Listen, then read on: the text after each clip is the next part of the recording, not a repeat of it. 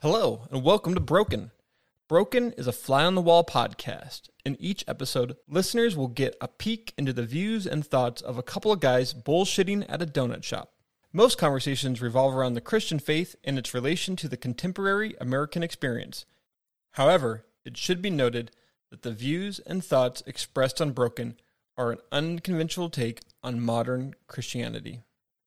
On today's episode, we are joined by Chris Bovey, Nathan Peabody, Jacob Swartz, and Brennan Pointer. Without further ado, here is Broken.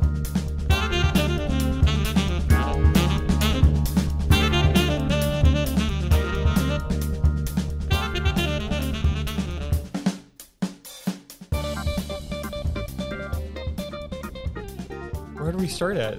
Are we recording? We're recording, Oh, but we don't have to start yet. I just, you know, getting us ready. Yeah, where do we start at? Nathan? No, okay, going back to last episode. Um we want to be able to and we don't have to publish this, but we want to be able to you wanted to address something, right? Oh, I was just saying I felt the probably the biggest comment, um, and this is we're just jumping right in, I guess. But Why not? you you said because I came over to your house. I'm going to tell you to closer. closer, yeah. Yeah. Okay. Um, I came over to your house that one night and we were talking about how I grew up, and you said on the podcast, and I'm talking to Chris, um, Yeah. that the way I grew up sounded abusive, or you used the word abuse. And I just one thing I didn't feel like I really pushed back on that very much, um, particularly just because of the the what the word abuse means. Um, To So- you or in general? well, I mean, it's it's used so widely, is what I mean. Like, I don't think you used it inappropriately, but I should have clarified that there was no physical or sexual Oh. or anything like that. that makes abuse. sense. So, I don't expect my parents to ever listen to this, so I don't think it'll be a problem at all. My mom listens But- to every episode. Does she? Yeah, Yeah. it's strange. I didn't know that. but- Uh, that is a little. Yeah. that, that is a little weird. um, and then I there was some stuff, and I don't really have anything, I guess, to clarify. I just went back and listened to that podcast, and I went, "Wow, Nathan, do you really believe that?" Because just some of the stuff I said, particularly particularly in relation to church, um, it, but it was good because I went back through and rethought through a bunch of stuff. So some of the stuff that I felt the need to clarify, I suppose if I listen to it right now, I may have a thing or two that I would be like, well, I don't know that I agree with that statement, but that's also kind of the point of this podcast. Is like it's just kind of off the top of our head thoughts, I guess. So there, There. clarified. Isn't that? I mean, that's the most amazing thing about being human is that we get to go back on things that we believed, and you know, we can we can fess up to when we were wrong, or even when we were right, or when we thought we were right. So, I think that's a probably a good lesson learned. I probably should go back and listen to my podcast. I don't listen to my podcast because I just I edit them, I go through them mostly, and and then I just say I put it out there. And then my mom listened, like you- you said, my mom listens to them. I'm like, oh, sh-. I don't remember what I say on podcasts. Oh, either. shit. I mean, I'm like, I'm like, oh shit, yeah. like, and, and my mom really does listen to all my podcasts, so it's like a, uh, a, a lot of different ideas and thoughts from Brennan. So um, I, she definitely enjoys this one because I talk about my, I've been, t- you know, I talk about my time in the church, and she thinks that's super interesting because she affected that. Yeah, absolutely. and uh, but yeah, it's fun. I mean, I I think it's I think that's a good perspective to have when you're going back. It- you and if you do have a podcast, you should go listen to it because it does help you get better at podcasting. And I should I, I should challenge myself to listen to more of my podcast. so And I think if I hear you correctly, like part of the big thing was uh, when you were talking to me saying that, wow, I don't, I didn't know I really believed that. Right? Yeah. yeah. Yeah. In some cases, it would be I didn't know if I I didn't know I believed that at least enough to say it. Um, in other cases, it was I need to think about that one a lot more. That was a very definitive statement I just made, Right. which I do. Like that's part of how I am. That's how we all are, though, Well, you know? I'm At this point in time, I'm I'm I'm not super gray. I'm like I the way I live I have to believe that what I'm doing is right in order to move forward. Yeah, and no, so absolutely. sometimes I will move forward and make what I'm doing right as opposed to making sure the way I'm going is right. But yeah. And and I think it's huge for me because I grew up all of the church background that I have was extremely or highly valued accuracy um, when it comes to doctrinal issues, which I think is obviously valid and important. I'm not saying that's not a good thing, but it is amazing to me how hard it is. Like I can be wrong about anything except that.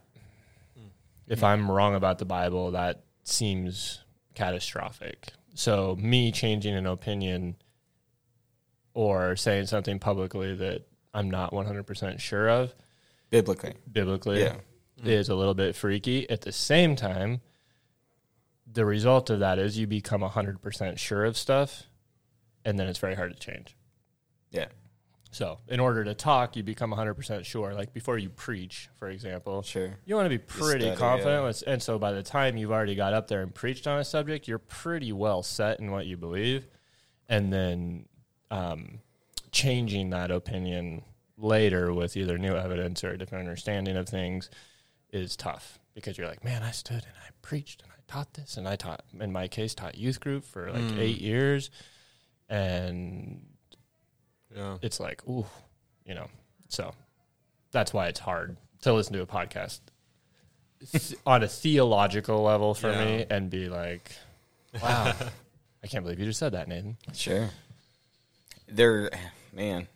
If any of my previous sermons were recorded, you know what I'm saying? Like, What kind of hillbilly church did you go to? They I didn't know. record them? that's funny. But you know, I, I'm sure, and like you said, Brennan, like uh, that's part of being human. You know, uh, at this point in time, you, you know, you have both feet in the sand, and you're like, okay, I definitely believe this. But if you asked me today, you know, if I believe in a lot of the same stuff that I preached a long time ago, it's like, I don't know. I don't know where I would fall. You know, uh, especially things outside of the Bible. Mostly stuff outside of the Bible. When it's just uh, doctrinal issues or things like that, you know what I'm saying? Like, um, a lot of it's just guesswork, you know, uh, when it comes to me or the church or anything like that. But, but, anyways, yeah. But I, I mean, one of the one of the things you brought uh, you wanted to ask yesterday was Brennan's Yeah, does, story. he, does he know this? I don't. you- yeah, did yeah. I you- should. I, you I give filled him him in. teaser? Yeah, Okay. He, he, texted me yesterday and said, "Hey, I think we want to talk about your story and about you know, and yeah, and I don't know if you want to. Oh, I, I know. I, I didn't. just bring it. I mean, I'm a, I'm an open book when it comes to talking about stuff publicly. Um, and I mean, it. I don't.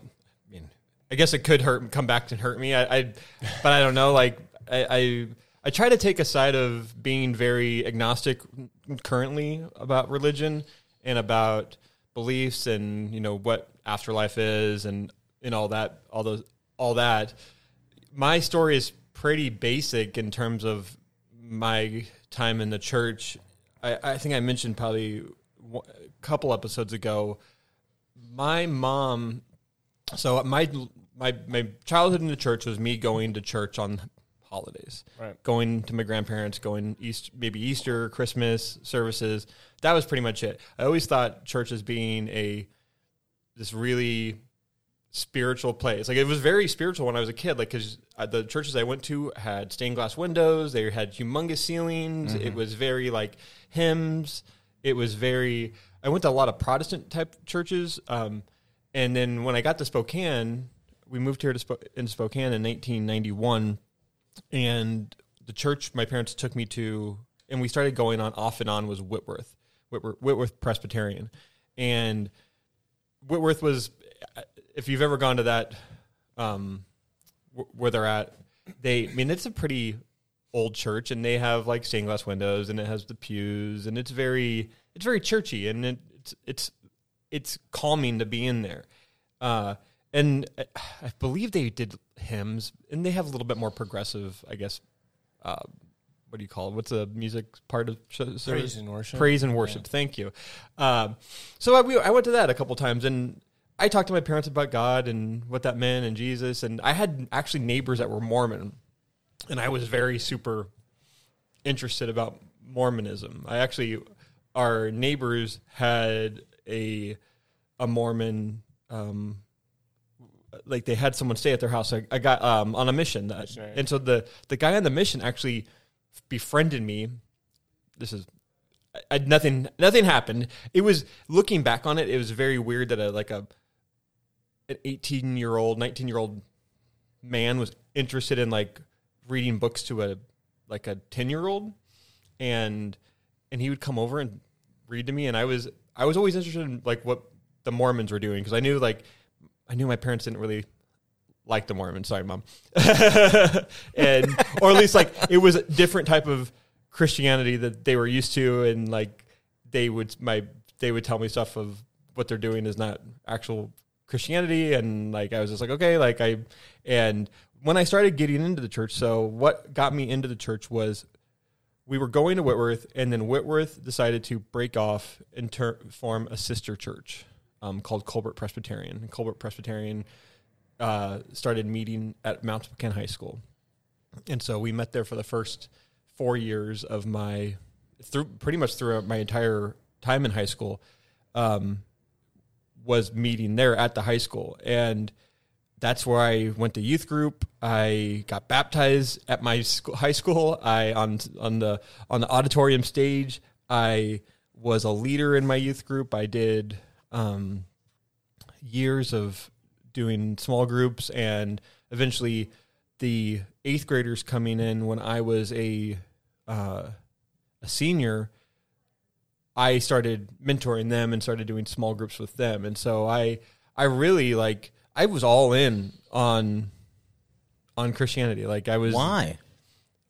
It, it was for the social aspect of it i believe looking back on it now like talking with my you know, talking with my therapist and talking like i really i really craved um, being wanted Yeah. i loved people recognizing me i loved being the center of attention and as a i was an awkward teenage boy like i was just like i wanted attention but i wasn't getting it in high school i was kind of nerdy not nerdy but like i was just kind of a I don't know. I was. I don't. I can't really explain myself. I felt like on. I felt on the outside at high school. Sure. Um, that might have been because I ran cross country, um, because I grew up with a really bad lisp, uh, and I, and and when you go from elementary to junior high to high school, all all with the same people, the people that are now the popular in quotes are the ones that were making fun of me in grade school, calling me like making fun of my name. I couldn't say ours. My name is Brennan Pointer. When you're can't say your R's and you're you're saying your name Brennan Pointer, like it's like you just can't say it. And uh, and I just kind of got made fun of a lot. I don't know why, but when I went to youth group, I didn't have that. I wasn't being made fun of. People were actually looking to me as being kind of this like the center of attention because I was very when I get around people that I'm used to, I get very uh I just get really happy go lucky. I'm very I like making jokes. I'm I'm very sarcastic and when I was at youth group, I just felt wanted. And my youth group my youth group leaders made me feel very wanted because I gave them a lot of attention and they saw that I, you know, wanted to, you know, learn about the Bible. I wanted to I wanted to go do one-on-one small groups. I wanted to be a part of every piece of youth group when I was in high school. And I really really enjoyed and craved that attention from my youth pastors. And I'm actually still friends with all my youth pastors. Um, and they're great men and you know one of them is not lo- no longer even practicing christian and i mean i don't i don't take any of what i'm doing now from him but like yeah it's just it's interesting like and my time in church was great like i i did a lot of i i preached a couple times like in presbyterian churches like in my church especially my pastor was very progressive, very open to ideas, very like it. It didn't feel very. I never felt people always talk about. I, I don't know if you guys talk about this being scared of church or being scared of God or stuff like that. I never was scared of any of that. Mm. Like I always felt of it being very a loving place. Like to me, God was love, Jesus was love. All of this meant was very it was very hunky dory. Like it was very like very very good. Um, and then I went through all this. I what the one of the biggest turning points was when I was a senior in high school. Uh, right before I, right before senior year started, my church decided to let go of my youth pastor. They let him go because this is all hearsay, but um, from what I understand, is that he didn't do a good enough job getting more kids into involved in the youth group, and there was only a handful of kids that really enjoyed going. And I think what really happened was there were some parents that really saw how much some of the kids enjoyed it and how much time they put into it, and they wanted their kids to do that, but they weren't getting that attention from the youth pastors because the kids just weren't showing that type of wanting to be a part of it.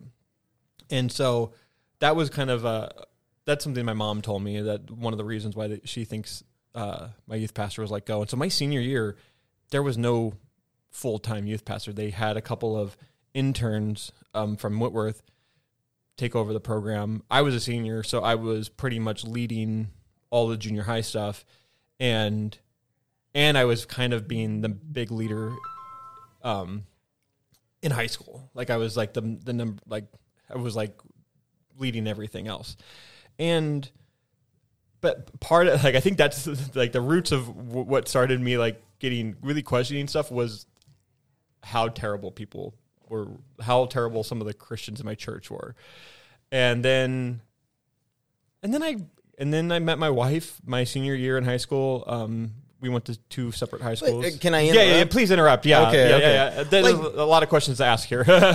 like you it, you say how terrible some of them were, but some of them were loving. I mean, you Hmm. Oh, of course. described, Yeah, yeah, yeah. You described the love that you felt there, Yes. Mm-hmm. right? Or, or or that you were wanting to belong or wanting to be wanted. You know yes. what I'm saying? Um, I feel like Was that genuine or I feel like that was genuine. Um, I know. I, de- I definitely. I still.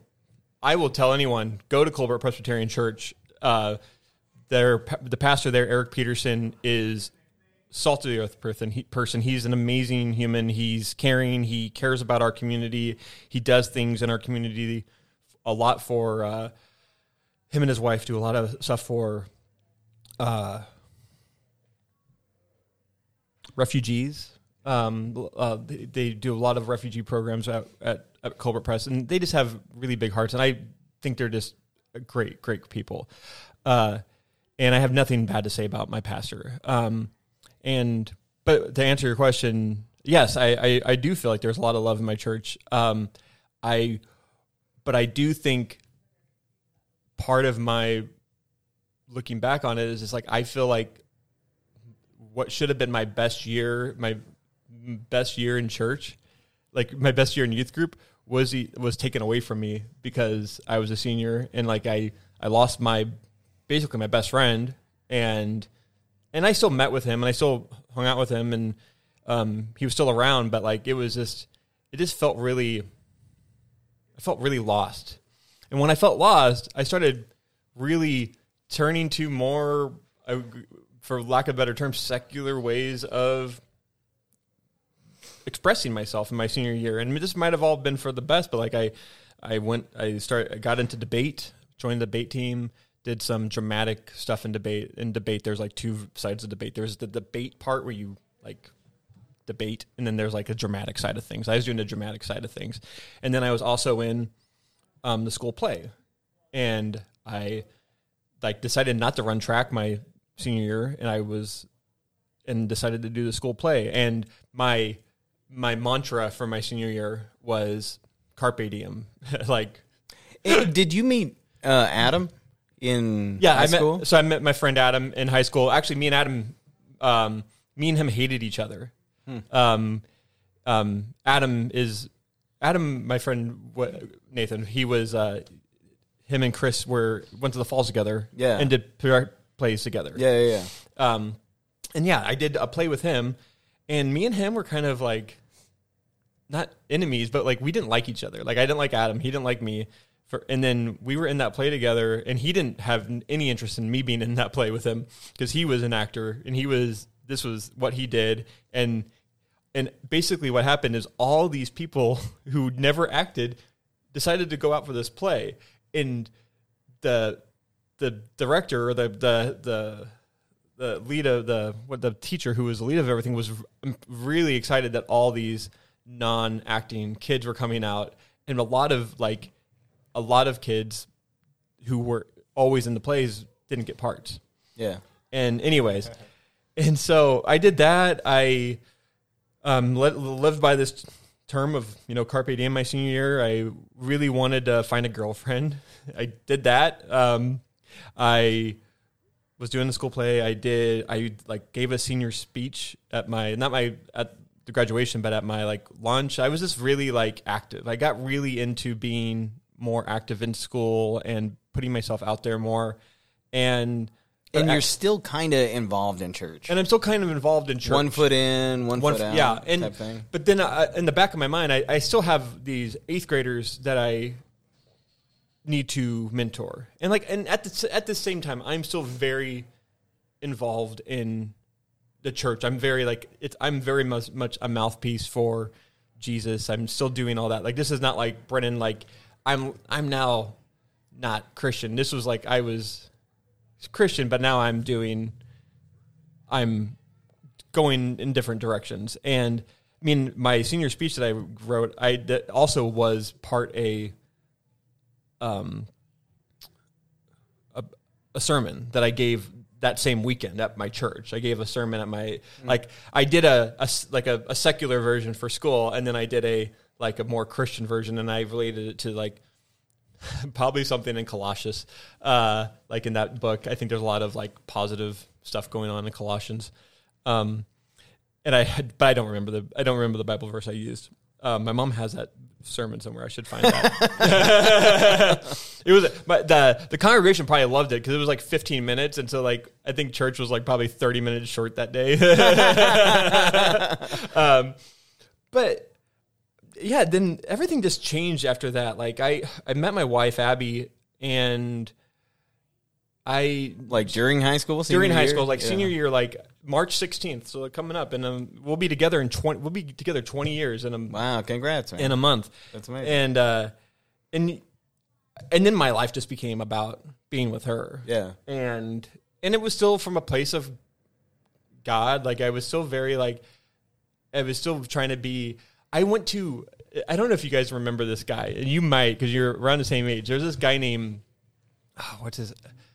I forgot what his last name is, but he, him, and his wife would do these tours around the, the United States. They were a couple, and they were all about like being a like a knight in shining armor for your wife.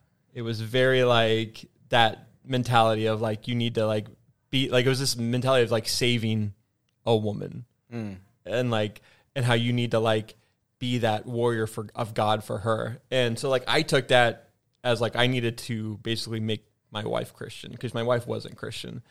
And and that didn't really work because like when I started getting into life, I got I was 18, I my wife was not Christian. She but and I and I we, I, I for lack of better terms, I like went down a road of probably like doing stuff I shouldn't have been doing when I was 18. I was I drank a little bit, I smoked a little weed, like I had sex for the first time and like I feel like I got kind of open to a different world of things that I had never experienced before and stuff that I felt like I I feel like oh I might have missed this in high school and uh and then I but, But, I but you're still in the church, and yeah, I'm still in the church. I'm still going. To, I'm still going every weekend, You're, and, you're going into leadership now. and now I'm in leadership. That's interesting. So there, you're kind of living two different lives, right? I mean, Yeah, I was living.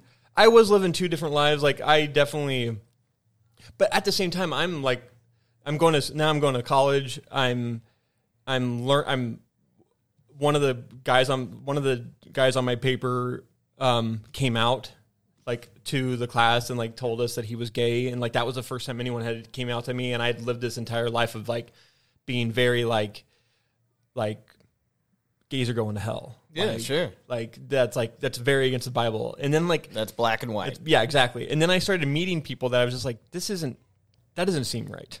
Mm-hmm. Like, and then I got into my like my first election, and it was like voting for Bush versus v- voting for John Kerry, and I was like, well, like Bush wasn't very popular at the time, and for at least for yeah, young kids, and so that was an easy like flag to you know, that was easy to get behind any and I just like and yeah, I was going to youth group, but I was going I was helping at youth group still. I was doing my small group. But honestly, my small groups were like we would I don't even know what we did. We played Sma- Super Smash Brothers Melee on the GameCube is what we did a lot. And and we would read and we would we would spend the first 30 minutes reading from the Bible, doing some type of small group portion of it. I was also I also had a Whitworth student with me that was friends with me um, that we were fr- like, and he helped me as well. Like, so he was more the partner who was helping me out was doing most of the like heavy lifting with the, the Bible stuff. Like, he was the one who's keeping us on track. I was bringing the GameCube stuff, uh, and but I need to backtrack. My time in youth group was where it was very like I got into it. I was very into the whole learning about it. I did not retain any of it. Like I, and I was Intentionally or um, I was a bad student. Like in like in high school, like I graduated with a two point one GPA, um, which doesn't mean well, for whatever whatever that means. I was a bad student too, as well. Like, yeah, Same thing. And I, I just didn't retain any of it, and I didn't practice it. Like my practicing was not. It was all go like, it was all wearing it on my shirt, like putting the the the Jesus fish on my car, wearing the the the cross necklace, like the being very like like happy and like giving people high fives and being like the like the guy I am now, but like on the veil of like for Jesus. And but like I didn't you know, I wasn't learning Bible verses. I wasn't retaining that. I was just very much you know, if you believe in Jesus, you're going to go to heaven kind of thing. Um but like it was never I do partially believe and this might be talking with my therapist is like I do partially believe it was a lot about wanting to look Christian To Like- belong to in belong. order to, uh, to, to belong and to also like also being christian was when i was in high school like all the guys that were really cool in high school were super christian and all the girls loved them because they were super christian And, That's like- valid. yeah That's and valid. like and i and i wanted to be like those guys Sure.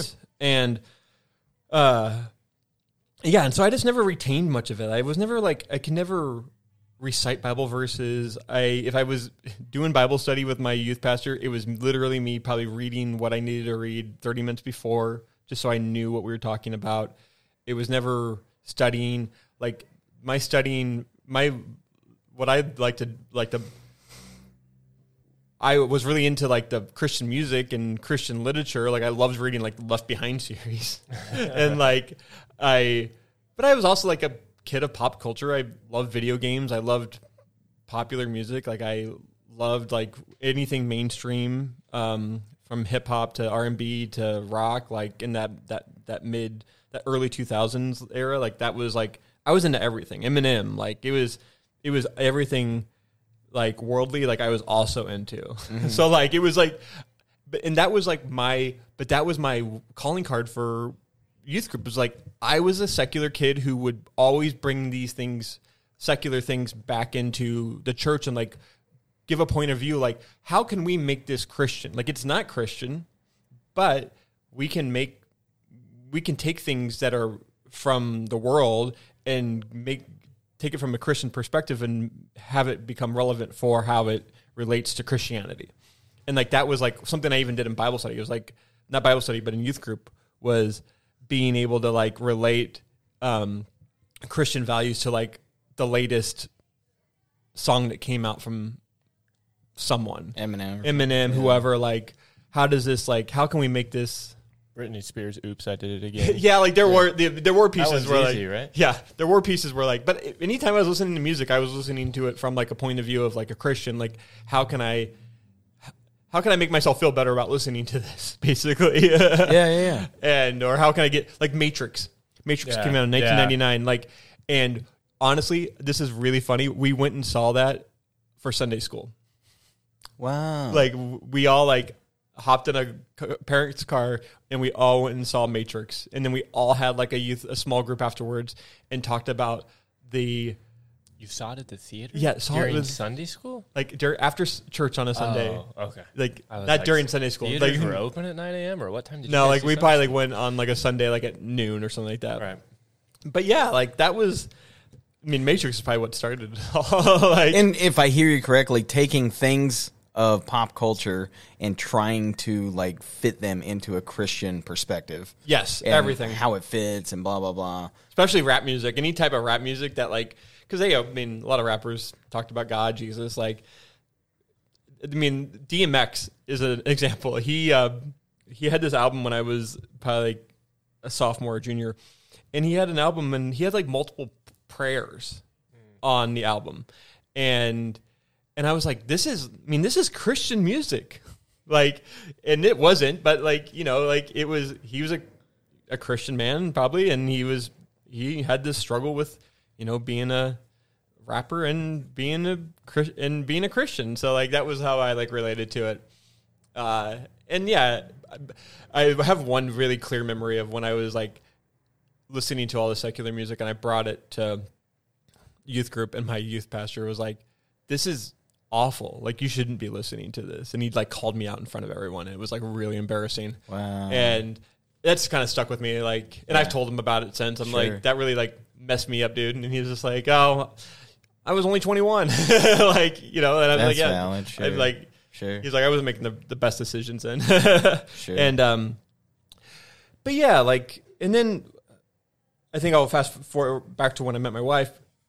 I, you know, was doing small groups, so I, I really felt passionate about, you know, doing being a being a mentor for my the the because once they got into ninth grade, I was out of school, and I really wanted to.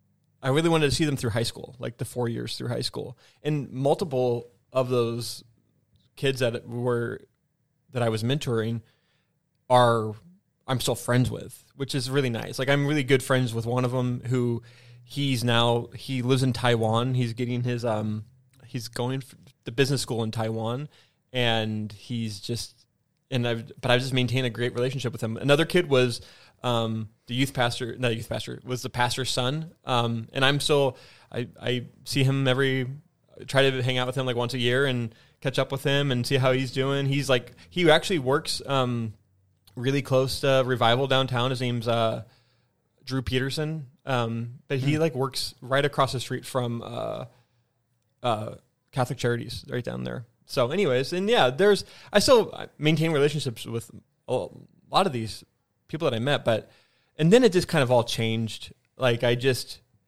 I don't know what actually what the switch was. I don't know if it was getting married or and then uh, finally like having the weight lifted off me. Like I'm now not living in sin. I'm now 21. I'm now married. I have other things to worry about. And you mean not living in sin because you got married? yeah, Uh, okay. like I wasn't living in sin because we were living together. I was like, I don't, I don't really feel like that was ever, that was never really a big concern for me actually. But like it was just, it just kind of, I grew out of it. I don't know. That's how what I better mean. Yeah, explain yeah. No, Like, I like, I get it. I Totally get it. stopped going to church. I my the the kids that were seniors graduated. Um, I was not going to, church as much as anymore, and it just kind of just grew out of it. And there was a time where I got super bitter, and that might have been like towards my early 30s, and I started getting more like I hate Christianity. I hate people in Christianity or in churches. I hate everything about it. But I don't really know where that came from either. Like it might have just been resentment or Sure. I don't know, but like it all just kind of then it all just kind of disappeared, and I just became more. And now I'm just I'm back to like the Brennan that was like super like religious, but like on a different level, like just on a different, like I I believe everyone's can be right, like kind of level, like, and I and I but I don't you know but I, I have that thing in the back of my mind like do I is do I want to go back to church? I think I've talked about in the show before, like one of the things I always heard about in my time in the church was it's better to hedge your bets. Like believe in God because if you're right, then you go to heaven and you go to eternal life. But if you're wrong, I mean, then what happens? Like, Yeah. and so, or if you're not a Christian, what happens? And if it's all fake, then what did you have to lose anyway? Yeah, exactly, exactly. like that doesn't seem like a really good way to believe in anything. I was going to say the same Like- thing, man. like and like and so I I really hate that. I still hate that. Like I don't I don't think that's any way to to live a life. I And- agree with you. And I agree. but I was talking to a friend the other day and he was just like, dude, you're like you are friends with everyone on every side of the table. Like you you're friends with this person, you're friends with that person, you're friends with me, and like I'm super left, and I, you're friends with this guy over here who's like super right, and I'm like, and I'm just like, I don't, I think that might come from my time in the church. It was just like I was very accepting when I was um, in high school. It was more like I was accepting, but I was probably judging you behind your back. Sure. Like I was being like, Absolutely. I'm like, oh, you're like not Christian or you're Mormon or you're, but like I was super nice to your to your face. sure. Now I'm just super nice to everyone, and it's not. I don't feel like it's fake. It is real, and I don't talk about people behind their backs. Like it's just like I don't know. I just bec- I've I think I've transformed more into like I don't really know what I believe anymore, and I do believe that there might be something out there, but I I like learning and I like just talking to people. Like part of podcasting to me is like just l- being able to learn about everyone's journey and figure out like just learn from that figure out anything just learn from that. Like learn about people's lives because we're we're all broken people and we all have so much we can learn from each other. And being able to have conversations with so many different people has really opened me to uh, so many different ideas. So. And none of us have it figured out. Hmm. You know what I'm saying? Yeah. Like ag- again, like you're talking about the journey that we Yeah. all take. You know what I'm saying? Like the 21 year old version of myself. Like yeah I would have said that I had it figured out, but you know, uh, like here I am 42, and it's like okay, yeah, I don't have it figured out Yeah. still. You know, But one of the reasons that I was so interested in doing this podcast is because I loved my morning coffees with my youth pastor and having small group and like, and it wasn't even so much the, it was not so much the the Bible study part of that. I hated that part, but I loved the the first like twenty minutes of The relationship catching aspect, catching up and talking about your favorite things, talking about video games, talking about you know what what's going on in your life, and I love sharing and I love learning, and and I- that's what makes me love being a part of this podcast because I think it is it is fun to talk to people about because I do miss talking about re- like religion and what it means to them and learning from that because it's just something that I don't get to experience much anymore. absolutely, Um, same here. Yeah. And I think on a fundamental level, level, like I think we all crave that. You know what I'm Mm-hmm. saying? Just that relationship aspect of being able to connect with others and and I guess go through this journey together. You know what I'm saying? Yeah. And, uh, you know, and a lot of parts that resonate with your story with me is like just the desire and the want of wanting to be accepted. And you're, for me, I will. That's even at the cost of who I am Yeah. inside. You know, my Yeah. true self. You know, I'll, I'll hide that and I'll push that down and Yeah. give an appearance. You know what I'm saying? I mean, I will say I, I still crave that. Like in now, it's not so much on. It's not on a level of look at me, I'm Christian. It's more of like look at me, look how much I love Spokane, kind of thing. Like it's like I do still crave being accepted in like that type of community, and is that wrong or um, I think it's wrong. not genuine or what? I don't know. Fill in the blank. I think it's term. wrong when you do it for the wrong reasons. I feel like I'm doing it for the right reasons. Um, I I really do care about this community and the people inside of it, and I mean, and even outside of it. I just I there's this, but there's been a you know I've always wanted to be a part of that that inner circle of this what I consider like the cool Spokane. Yeah, no, And, like, absolutely. and that might be of like why I was like so excited to work with you or excited to work with Luke or excited to work with, you know, people that are in our community is because like I like it's like looking at the cool kids and like once you but then once you break it down and you start meeting those people, you realize everyone's just the same as you. There's nothing more special about them. They just Man, do you like how he takes a compliment and he gives you a compliment and then just takes it right back. yeah, you like that? no, yeah, no, back? he's Chris, hitting you're the a nail cool on the kid. head. Chris, you're a cool kid. No, uh, I keep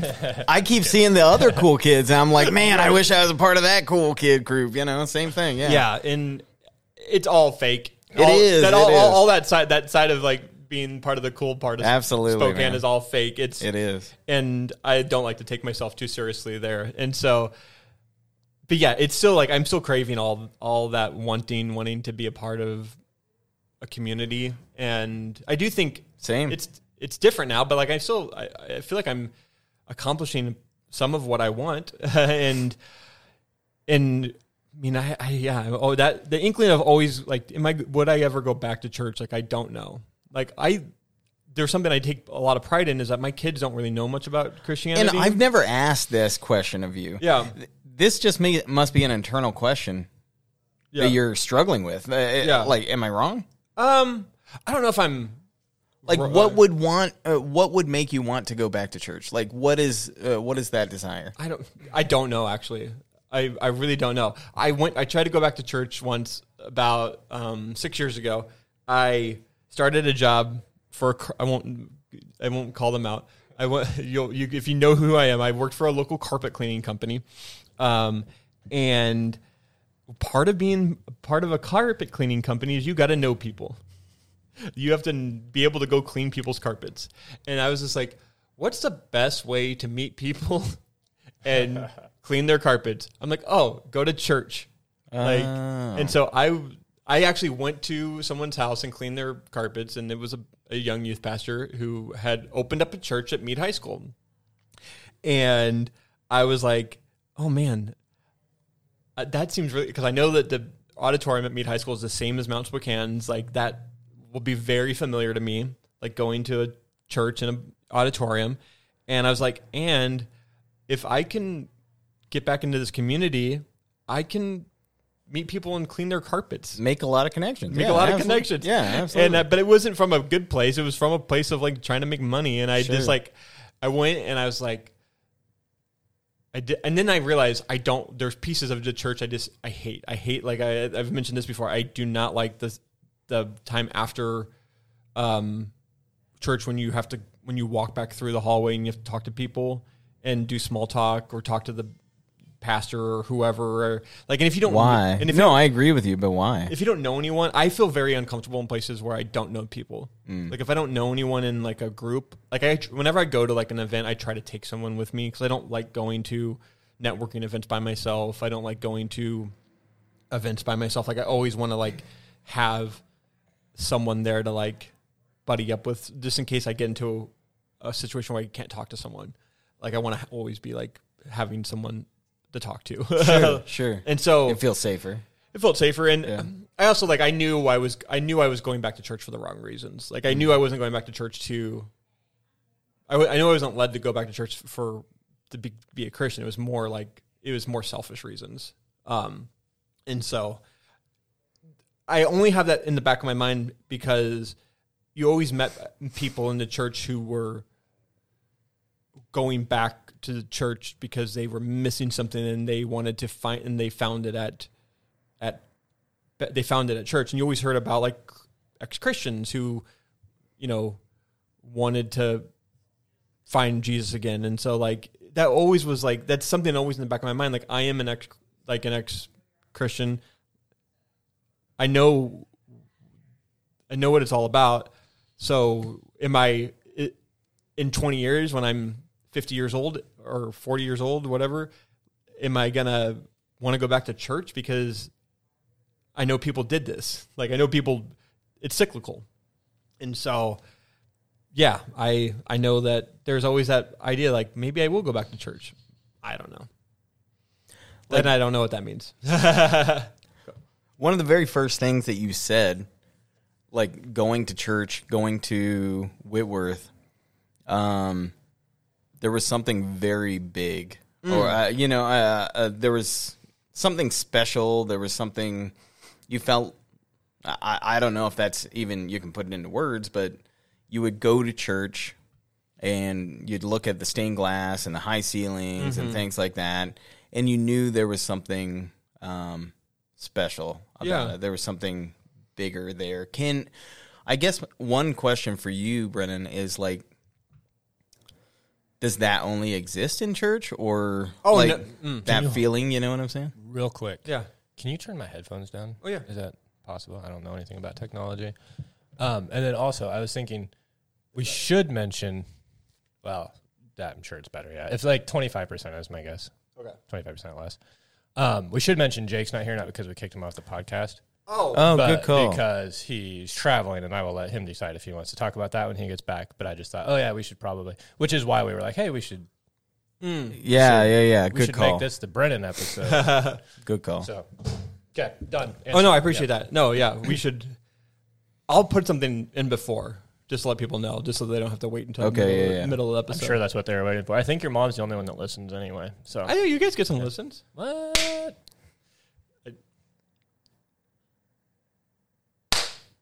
That helps me find a spot. Okay. Yeah, I'm. What was the question? Sorry. Was there a Can it question? only be found in church? Yeah. The- Oh, no, the, like, uh, as a that community. feeling that Oh, I feel it. No, I, there, it, so it's a meditative. Um, I feel like it's a meditative practice of being in a in a calming environment. Like I have moments when I do like if you ever do like a if you ever use an app called Headspace or any type of meditative practice, like I get into that space into that zone of feeling outside my body. And I feel like if anyone's Christian who's done some intense like prayer, like where you're sitting and you are praying and you are really in the zone for be- lack of a better term, you feel that like that tunnel vision, that like almost being outside of your body and like I can I can get into that zone still just by being in a meditative state, like being outside, like in the quiet. Like I, I go on runs up in Camp Sekani and Beacon Hill, and like sometimes I'll stop at the top and I'll just sit there for twenty minutes and I'll just meditate, and like I get into that what that that zone was when I used to like pray really hard yeah. and and then that makes me realize like you know the power of prayer or the power of meditation is is real and like i feel like when i was younger and a kid, when you're a kid and you went to church like you're in a it's a very calming environment especially like the old school churches like the churches where the it has like the my memories of that those types of churches were organs stained glass windows, pews, like a lot of light coming in. Like this very, very. This always felt very spiritual, um, and I still think that churches feel very spiritual. I haven't been to a church for a while, but like churches like that feel very s- sacred and special to me. Like still, and yeah, I still think I, yeah, I, I definitely feel I can still feel that even today. Like it's, it's not like I'm missing missing that piece of it Yeah. and that's part of the reason why I think, you know, maybe, maybe this is, maybe it, it is, it is all connected. Like I'm very, like as an agnostic, like I am very into the idea that all these religions and pieces are connected somehow. Like, because if you look at all the stories, I mean, I don't research this stuff a lot, so I don't can't speak well on it. But if you look at the different stories from biblically or in even like stuff like in um like Greece, ancient Egypt, like they all have very similar stories and I do think that there has to be there has to be something more more going on. And like I would that's why I'm so interested in like aliens. Like when we if we ever find an alien race like if there's like this idea of spirituality like they have something too and like that doesn't just happen randomly that all these people have these same similar beliefs. Like everyone wants to believe in something higher. We always we all want to believe that there's something more, and like that can mean a lot of different things. Like, Absolutely. to me, like spiritually, like it could all be connected to. It can all be connected scientifically too. Like there can always be like, uh, I feel like it all can, can kind of connect. And if, if I hear you correctly, like maybe it's all just uh, humankind trying to figure it out. Yeah. you know what I'm saying. Yeah, like sure. this culture is trying to figure out why we're here and the big picture and the big stuff and stuff like that. And then, like, I just got back from Hawaii, like Yeah. uh, on a trip with my family and everything like that. Um, but we were talking with uh, some of the locals, and they were talking about some of their creation beliefs and uh, like how this big lizard formed this mountain and things like that. And that stuff, I don't know. I, I I love hearing those type of stories and like hearing how each individual culture, you know, is somewhat connected or just has their own belief systems. Australians, the native Australians have the same thing, you know. right? Yeah. I love hearing that type of stuff. We were talking with uh, Jeff, and he was talking about Native Americans, and and very much, you know, kind of similar thing, like uh, large beasts, large uh, coyotes or wolves or something like that, and um, and I think that's all we're trying to do, you know, as a race, as a culture, everybody is just trying to figure it out. You know, everybody has a little piece of the puzzle, and here's my issue with all of this is and this comes back to and i know you guys can't i don't know if you guys can speak on this is when you do when i do start getting into that zone of like believing in uh, believing in like believing in this idea is that then there's christians who are like i agree with you but i'm right we all feel like we're right, but don't we? I don't. But I don't believe. I don't believe that I'm right. No, I, I don't. Good. Believe, like, Yeah, I, I don't no. believe that I'm right at all. Like, Because you're not. But, like, I've no, had- I'm joking.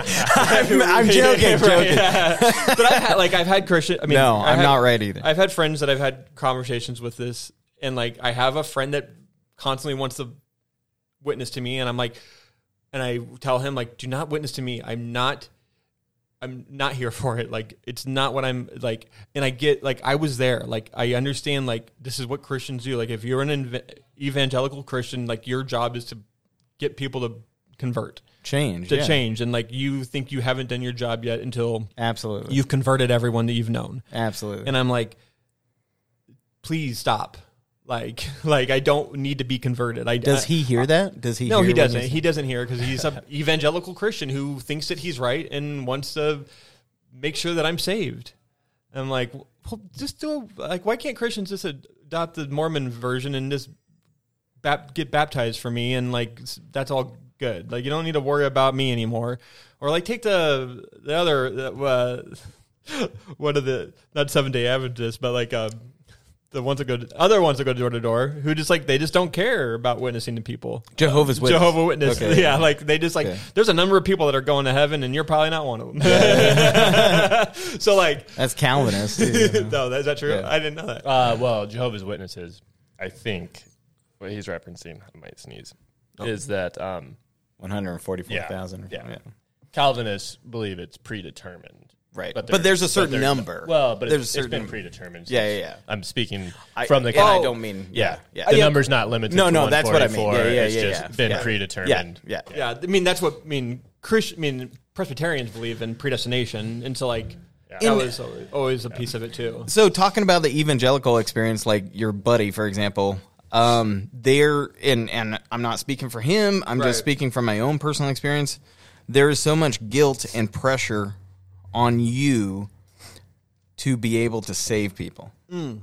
So it's and for me, it's not necessarily about like trying to convince you that I'm right, but it for me it was more along the lines of I have the power to be able to save this mm. person from hell. Yeah, And I'm genuinely afraid that they're going to go to hell. So I will keep talking and keep talking and keep talking until I know that they've at least been baptized and said the prayer, said the magic words, whatever. And then I can mark them off my list. You know what I'm Yeah. saying? Like that type of um, guilt and that type of pressure that is put on the average Christian. You know what I'm saying? Like, well, especially leaders. You know what I'm saying? like, yeah. um, is off the charts. And and and this is just my two cents. I don't see that type of pressure, especially reading the Gospels, coming from Jesus Right. of being able to like put these high pressure sales tactics on people. And it really, for me, I was that guy. It prevented me from um, seeing you. It prevented me from seeing other people. It prevented me from giving a shit about you or like investing any time or anything like that. Like, as long as I know that you've you've said those words and everything, you're and you're good. You know, Yeah. uh, like close minded. I was close minded. Yeah. You know what I'm saying? No, like yeah. I, I, was too. Like I, I felt the same way. Like I mean, I was the same way. Like I was very like my friendships were based on like trying to save friends. I lost. I mean, I in high school, like I lost many friends because of being too judgmental on them for not being Christian or judging them for having sex with their girlfriend because they were because they were Christian, but they were now sinning in front of me, and I was like, that was that was wrong, and I was like super judgmental, and I like it just it, it always that always felt I didn't I didn't like those feelings, and and now as an adult, like I don't like those type of relationships where like I can tell like oh you only want to be friends with me because you see the opportunity to save me you want something from me. yeah, and like I, what if I do get saved? Like I, I don't know uh, like what that means or what that looks like for them, but like it's just, you know, I just don't like it. I don't like that. I don't either. I don't like take. I like if you want to be friends with me, just be friends with me. Like, and if you're a Christian, like that's great, but like, you know, don't be trying to. I know that it's you're in your religion to try to like save all your friends and, and tell them, but like you've That's done mission. you've done your it. job. Like I've I know that it exists. I know that it's here. But you, he hasn't done his job. Oh, that's true. He has. so the uh, you know the, it's it's very much that type of mindset and that type of pressure. Like every single time I'll meet with you, like how am I going to work in Jesus? How am I going to steer the conversation? You know what I'm saying? Oh yeah, yeah. I mean, does that still exist? I mean, like, I mean, I know. uh, Does that still exist for, like, do you try to bring up Chris, like Jesus and For me personally, yeah. no, But never. he's talking in your context, church context. It is still yeah, yeah, yeah. Back in the day, Yeah. absolutely. Well, back in the day, but you're only talking two years. yeah, yeah, Right, yeah. No, absolutely. Mm-hmm. Yeah, like this is still pretty recent. The the denomination I was a part of, and I, I have a feeling this was partly what attracted me to it, is what you're talking about. Although I did not think it through that way at the time. But I grew up in a church like you're describing in the sense of I mean, I think I was talking to you, Chris, that how many tracks I've passed out in my life, you know, yeah, and stuff like you that. were, yeah. Um and like my church had a tract rack, and every once in a while, it would What's be- that? Oh, it's a rack with tracks. Do you know what tracks are? No. they're the little like paper like Saying how you're to go going to to hell and Oh, type, yeah, yeah, yeah. type thing. The four rules of or Yeah. the four got you know whatever. Okay. And so we would have a rack, like a magazine rack type thing with 20 different types of tracks. And every once in a while, it would even get mentioned, not necessarily in a sermon, but like from the leadership, like, hey, we haven't had to refill that in a while, guys, you know, like, and so that was one thing I did is I, I would make goals sometimes. I was a pretty young kid, but, Yeah. and I would hand them out. yeah.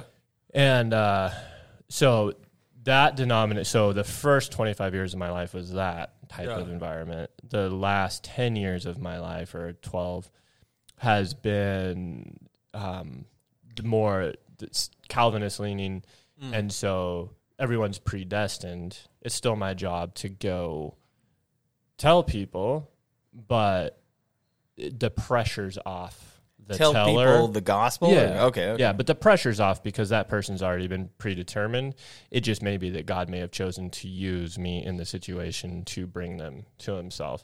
So there wasn't the pressure. Does that make Okay, sense? yeah. And I'm just- I'm- I'm, I'm- tracking. I'm not stating current feelings on the subject. I'm just stating what it was. Yeah, yeah, yeah. No, So- I'm, I'm picking up. So I could come talk to you, Brandon, about it, but not walk away feeling like crap. What did I say wrong? Right, You absolutely. know, because I you're either predetermined or you're not. God has still called me to share, so I'm obeying God. But it really doesn't impact my standing Yeah. either with God or with the church if you um, don't accept Jesus. Right. So no no pressure in that sense. and you. that was not the point of why they teach that, but that was the result. Yeah.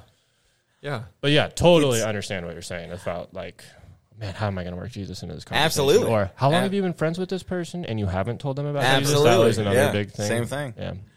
like where I am now, it's it's funny that it's come this far, come 180. Like, um, we've had several groups, I would say, within the last couple months that have come down. Really Christian groups have come down handing out tracks. Okay.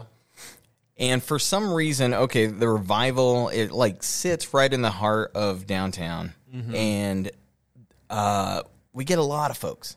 There are a ton of folks, as far as like uh, you know, people coming to get a meal and things like that, and it it draws a crowd. Yeah. There's a big crowd. Yeah.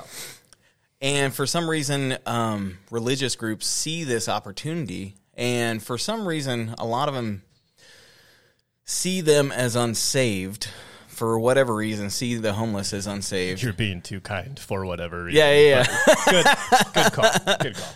um, like this is the mission field, uh, in their um, in their eyes, and so they we get a lot of groups that have come down, and they are handing out like I'm just gonna say propaganda, like Yeah. they're handing out this literature that says, "Hey." What do you have to do to go to hell? Nothing. You know what I'm saying? It's got fire That and it's was- got that one was good. it's I- got I'll flames on one. it and stuff like this. And I've finally had to come to the realization. I finally had to. Uh, I've confronted these people. I've I've actually talked to these people, and I say, "Hey, you can't hand this stuff out here. Yeah. Um, That's good. we're creating a safe environment um, where we don't want people to feel like they have to um, take these things from you in order to get a meal or to get a blanket or anything like that. And I've gotten into arguments with a lot of these groups and stuff like that. I to answer your question, man, like I really don't give a shit anymore. uh, I'll just be uh, I'll just be point blank. Um, I I really just want to love. Yeah. I really just want to. Um, there's a lot of us out there, and not just downtown, but in the entire world that uh, like hate is all we experience, and especially uh, if you're going through the homeless experience right now, like you get hatred from all sides. You know what I'm saying? Like uh, hatred from the top down, hatred from those guys you were talking about honking under the freeway. You know, tell them get a job, blah blah blah. It's like uh, Bryce would say, you know, I I just want to be like the highlight in their week, that one bright spot. Um, like so, I have zero agenda other than to um, try and love you. Um, and I, I'm not always successful at it. Like one of the things I was realizing in Hawaii, there's a big homeless population. It's uh, built into Obviously, I might go be homeless. it's built into their law. It's called the uh, splintered paddle uh, law. In 1976, they built it into their law that anywhere on city property on the outskirts, that anywhere that's not private property, homeless can camp and they're left alone as long as they're not aggravating, as long as they're not uh, aggressive. Um, so there's a large homeless population, and, and people just live with it. You know what I'm saying? It's not a blight. It's not a, a eyesore or anything like that. Um, when you say it's not an eyesore, do you mean it's not considered an eyesore, or is it actually different because they're allowed to live differently? It's- it's to the locals, I don't think it's a, a big deal. But I mean, for you, is it? It does it look the same as Spokane in the Yeah, sense of uh, there's I'm- blue tarps and Yeah, tents yeah, yeah, and- okay. absolutely, So it's yeah. the exact like if I if you took a picture of a homeless uh, encampment's the wrong word, but homeless area in Hawaii and one in Spokane, it would look the same. Yeah, absolutely, absolutely. So it's not considered an eyesore the No. same way it is here. No, Okay. um, I was hoping for a different answer. I mean, I, are you getting that? Does it look more lived in? I was hoping that if people were allowed to exist, that they would, um, that you would have noticed a difference in the population. Hmm. Like Like what? even even just that the community and the homeless population had figured out a way to coexist in a way that wasn't like like for example the the trash issue is an issue Absolutely. like i it's not as big as the people issue right the, fact that it's people living under the bridge but it is an issue and so i was hoping that you would say that since since the homeless are not considered a blight that some of those other issues had resolved themselves Well, um, so what? Um, my folks had like a surplus of bottled water and oranges that they had gotten from Costco over there, and I said to Liz, "I'm like, hey, let's go hand them out." And so we were over there and we are handing them out um, at the camp and stuff like that. And uh, we went and talked to. Uh, just happened to run across this uh, janitor guy, like uh, who was keeping uh, picking up the park and Like a everything city like that. worker? Yeah, city Okay. worker, employee. employee yeah His name was Easy, by the way. Yeah. And he started out by um like kind of being angry towards them. You know, and the trash thing and blah blah blah, you know, and I was like, Wow, this is familiar, you know, and it's like uh, I I I hear a lot of the same things here. Um and then slowly uh he starts talking about like hey, we need to care for them as well. Um, that he had just come to accept it. He had just it, it was just a part of his life.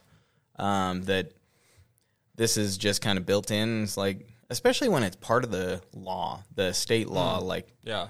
okay, we're gonna have to coexist somehow. You know, it's like there's gonna have to be, and you know, I don't know if we need to provide more trash cans or porta potties or whatever. Yeah, I have no idea. Like, you're I, I don't know. trash cans at your house and obviously the big difference is we pay for that service correct Right. but it's not like if if the city said we're not picking up trash from Nathan's neighborhood, I guarantee everyone's house would look a bit trashy from time to time because we don't have, you know, whatever we didn't make the dump run that week and now there's 25 bags of trash sitting out by my back fence. Like, Right. that- so yeah, some of it's perspective like that. The big difference that everyone gripes about, of course, is you pay for it, and Yeah. if the city starts offering a free trash service for homeless, then who's paying for it?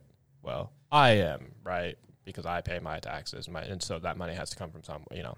So it's So, kind of uh, a so I kind of uh, sorry, I, I, I didn't mean to veer us off track, no, but I- what I was gonna say is I'm not always successful at it, um, at actual loving people. Gotcha. Oh, that's where we were. Yeah, Yes, yeah, yeah, yeah. I, I, I understand what you're saying. Um, while I was there, and I'm just being 100% transparent, while I was there, I saw um, these encampments, and I said, someone's going to have to pick up that trash. That was in the back of my head of like, I I didn't see the people at first. I saw the result. I saw the burden. If that makes any sense. I saw the Yeah. um and so at that point I and like I said, I I'm not always successful at it, but I find that it really helps especially down at revival. And again, I'm not always successful, but if I can stop what I'm doing and try to actually talk, um, try to actually connect, um, just on a human level, um, and uh, try to walk a mile in their shoes, try to experience their pain, try to experience their burdens. Um, there's one guy that we see every single week, and he's been homeless since the age of seven, and he's lost his legs due to frostbite um, just because he wants to be out there. Um, it's not a lack of housing, it's anything like that. But kind of full circle, he wants to belong. He wants a family, and uh, he has found a family in the folks downtown. Um, I think if for me, yeah, yeah, uh, for me, I'll just say for me, I need to be able to slow down and be able to um, uh, try to keep an open mind, try to listen, try to uh, see these people, see everybody, not just homeless, but see everybody as human and. Uh, Yeah. and we all got our own shit. You know what I'm saying? We all got our own baggage. We all got our own problems. If that makes any sense. It does. Well, to bring it back, like this all started from just being about how we communicate with people in then coming from a place of love versus a place of like, I need to save this person. Yeah, I want something from you. Like I Yeah. want something from you. Yeah. And so and when you're talking about the and I when I when you were talking about the people that come down and they're like passing out the the tracks, I I just immediately went to well, I, I did that. I didn't do tracks, but I I came down. I we went down to City Gate and we would serve every once a month with my youth group, and and it didn't come from a place of like it came. I mean, it came. I think it came came from a place of love, but ultimately we were led there because this is what Christian like. This is what Jesus did. He went and hung out with the the lowest of lows, and like when that's what Christians always have in the back of their mind is like how they need to represent. I, in my opinion, need to represent Jesus is like I need to go there and like, and a lot of times it doesn't come from a place of love. It comes from a place of like I need to save these people and witness to them because like there was always a time at City Gate where we were like we would serve and then we would go sit with the homeless people and then we always tried to get the conversation back to Jesus. Jesus Yeah. and like that was such a like th- th- these people don't need Jesus right now they need a, they need a warm meal and a place to sleep Absolutely. and like what's Jesus going to do for them like I mean Sometimes uh, they just need a uh, hug. so you yeah, know what some- I'm saying? they- and like sometimes they just need human human interaction. Like they just want to like talk to like talk to someone. It doesn't have to be about.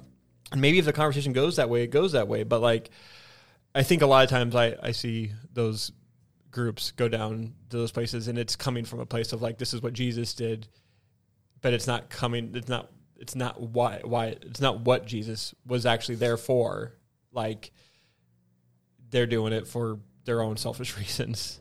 And so, and, and but they feel that they're doing it from a place of love. Yeah, they they feel, feel- that they're doing it from a right standpoint. You know what I'm saying? At the time, Yeah. you know, because I feel like we've all been there. Yeah. you know what I'm saying? Like But I mean, the ultimate act would be like inviting these people back into your house. But like, absolutely. I mean, but that's but that's a that's a tough thing to do. like, I mean, it's something that I'm you, you both struggle with. I've you've talked about on this podcast, and like that's a that's tough. Like, um, so yeah, I and I, but I I I think I- think Christians' hearts are in the right place most of the time. I, but I I do think that there are pieces of it where it's just like I do see the side of it that's the ugly side of it, and Absolutely. and I think that that's what that's always been my since I've left the church. Like that's always been my biggest gripe about it is the people who you know can sit in their comfy houses and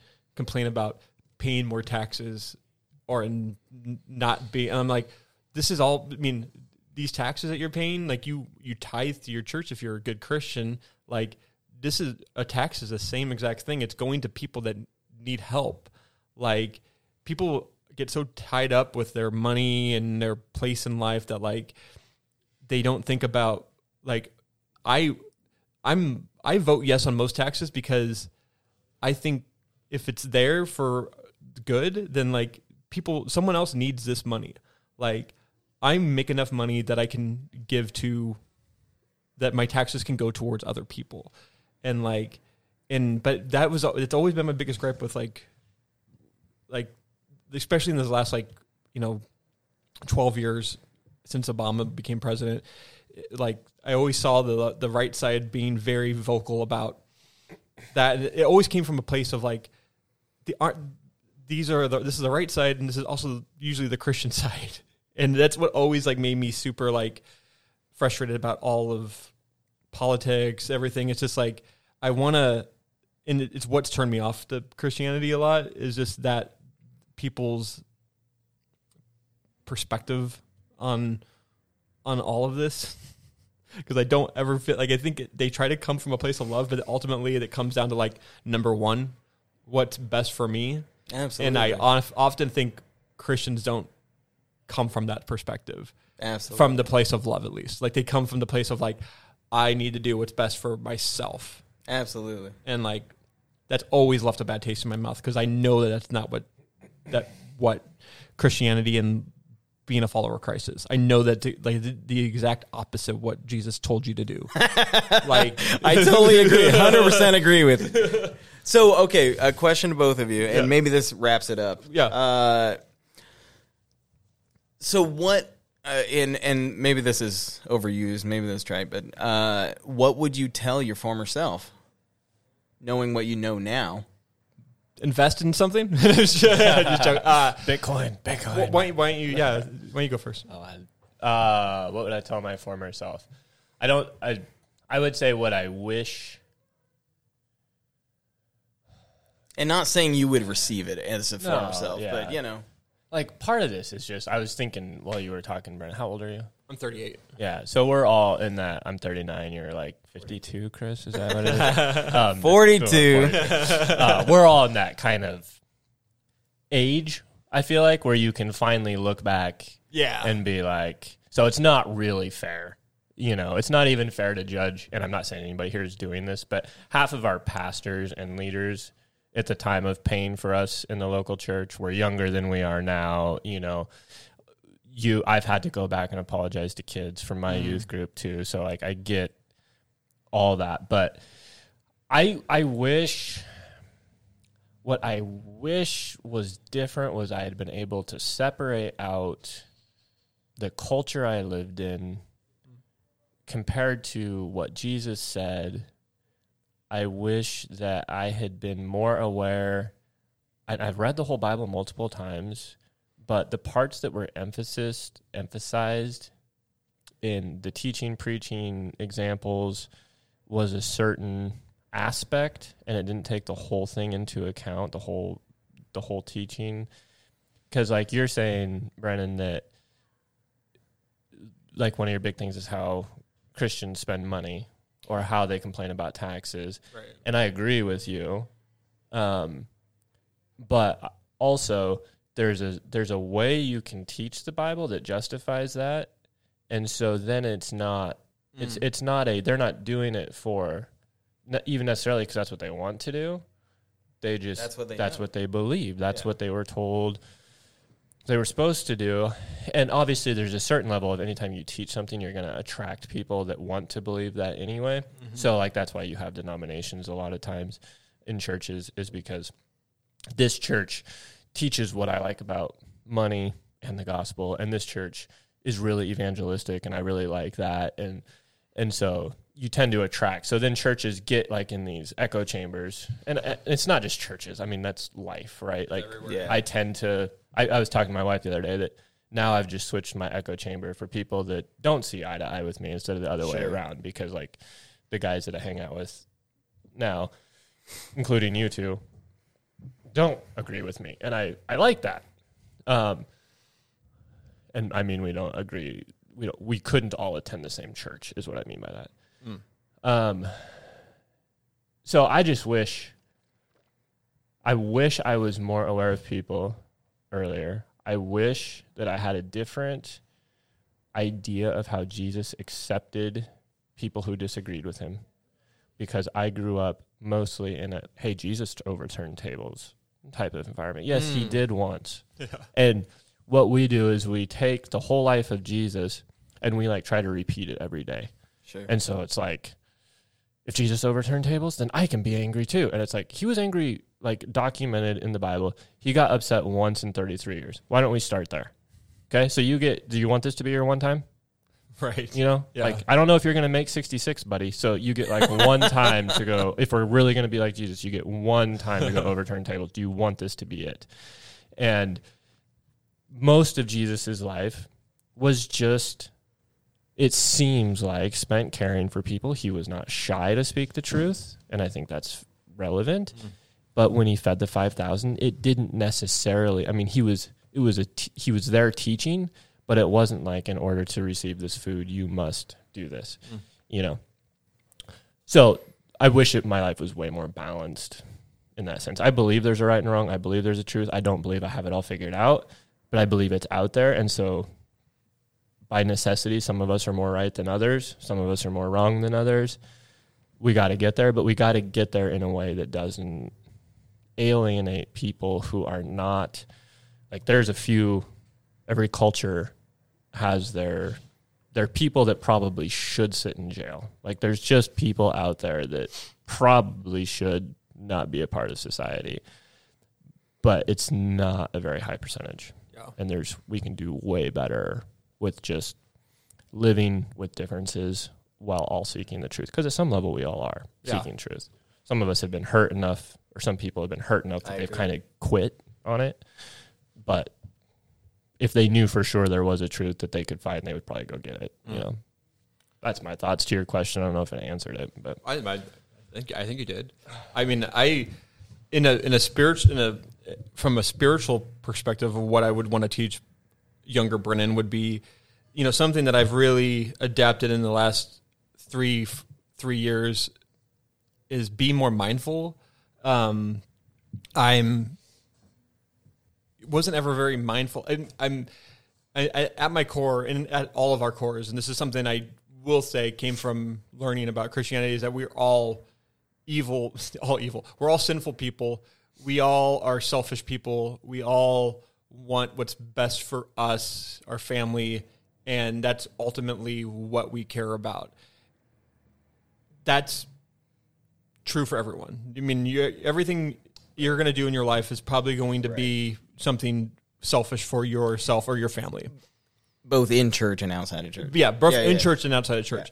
I would just tell myself like be more mindful of the people surrounding you and be more open to hearing their stories because I did spend a good portion of my 20s and 30s being really turned off by people that were coming from those extreme places of Christianity and and I probably lost a lot of friendships because of that because I wasn't accepting because I wasn't even I was being like the, the Christians. Like I was not being accepting of what they believed and I it was like just the exact opposite. Like if you're Christian I don't want to have anything to do with you. Yeah. and I would just say like be more mindful, be able to learn about people's stories because once you get into the core of someone as a person, they you're going to find out that they don't have everything figured out. They also are struggling and they want just as much help as you do.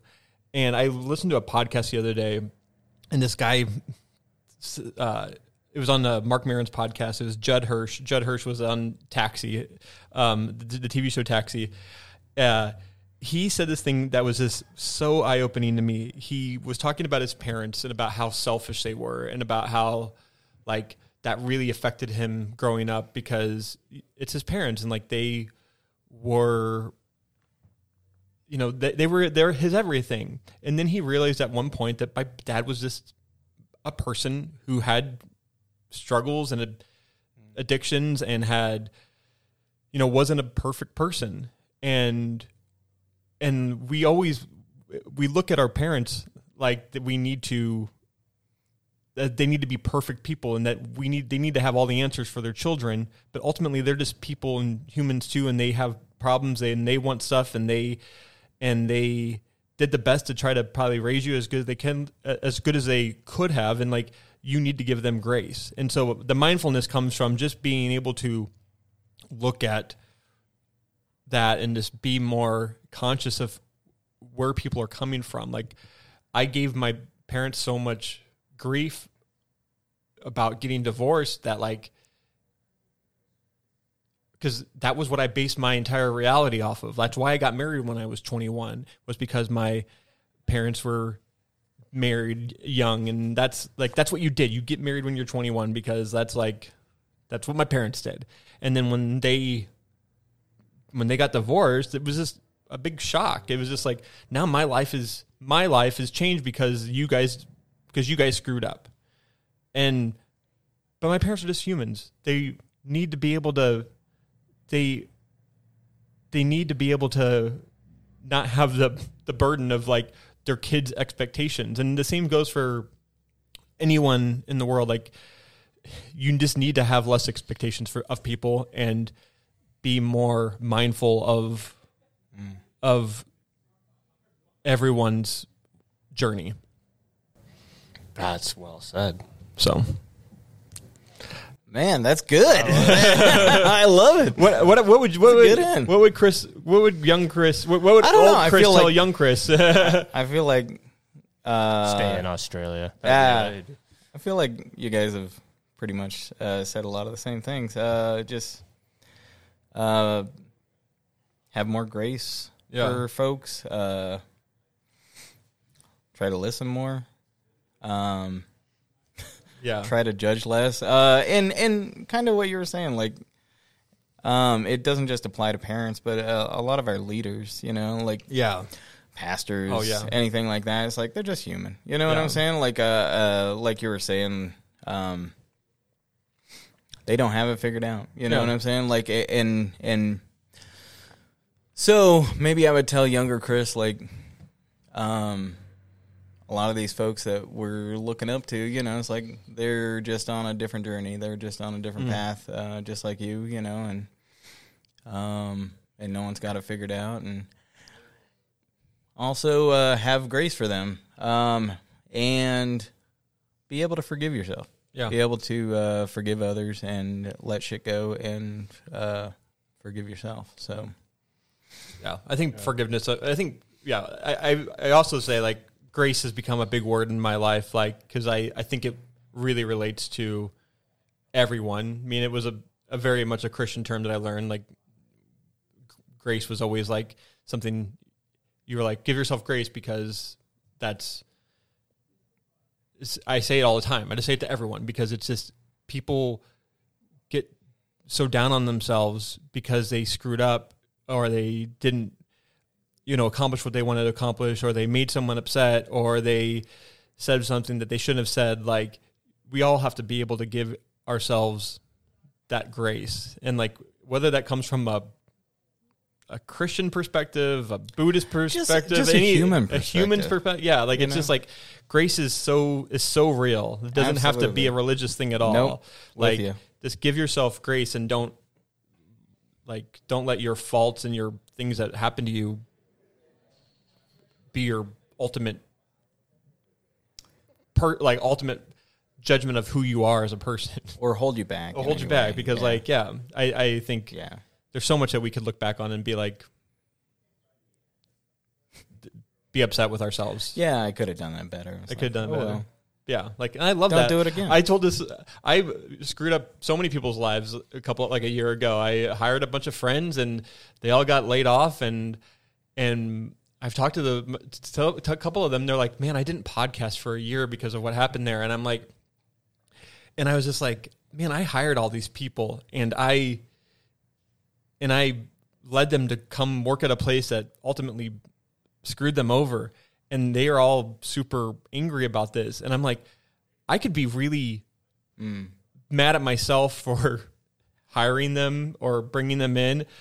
But i'm like ultimately like i have to let that go because if i was so burdened by what happened there like it would be it would ruin my life. But because i have grace for my my mistakes i I I can live with that. and anyways, and so I know I'm we're getting long here, but like I I I just I love that the the mindfulness and grace of of yourself is just is such a such a humongous tool that you can take anyone can take. Absolutely. So Okay, I feel like that's a ending point. That works. Shortest one we've done in a while. uh, I guess Jake's the one that makes it go long. Yeah, Just so you know. blame him. blame Yeah. I think I think the longest was we started at seven and would just go until like now. Really, you can just start it. Oh, we we've gone to till like ten thirty. Oh, like oh, like like before. like non-recorded conversation. Yeah, yeah, yeah, Okay. yeah. We just go till whenever. I guess. Yeah. Yeah. when you don't when you don't have a real job, you know. when just joking. Um, You just don't have a real schedule with your real job.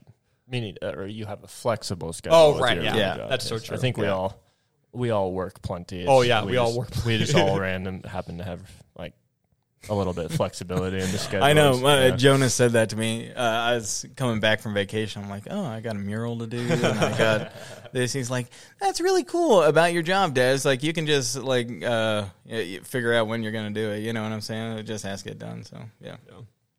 Good luck getting there, son. Do you sign off or you say goodbye? Uh, Well, no, I, I guess. Uh, thank you for listening, Mom. mom, Brennan's mom. And uh, as always, just a disclaimer that uh, we have no idea what we're talking about. We're just trying to. We're on the our own journey as well. So, if anybody has any uh, thoughts or anything like that, or wants to ever come on and talk with us and yell at us, like feel free. Um, but as always, this is the Broken Podcast. Thank you for listening.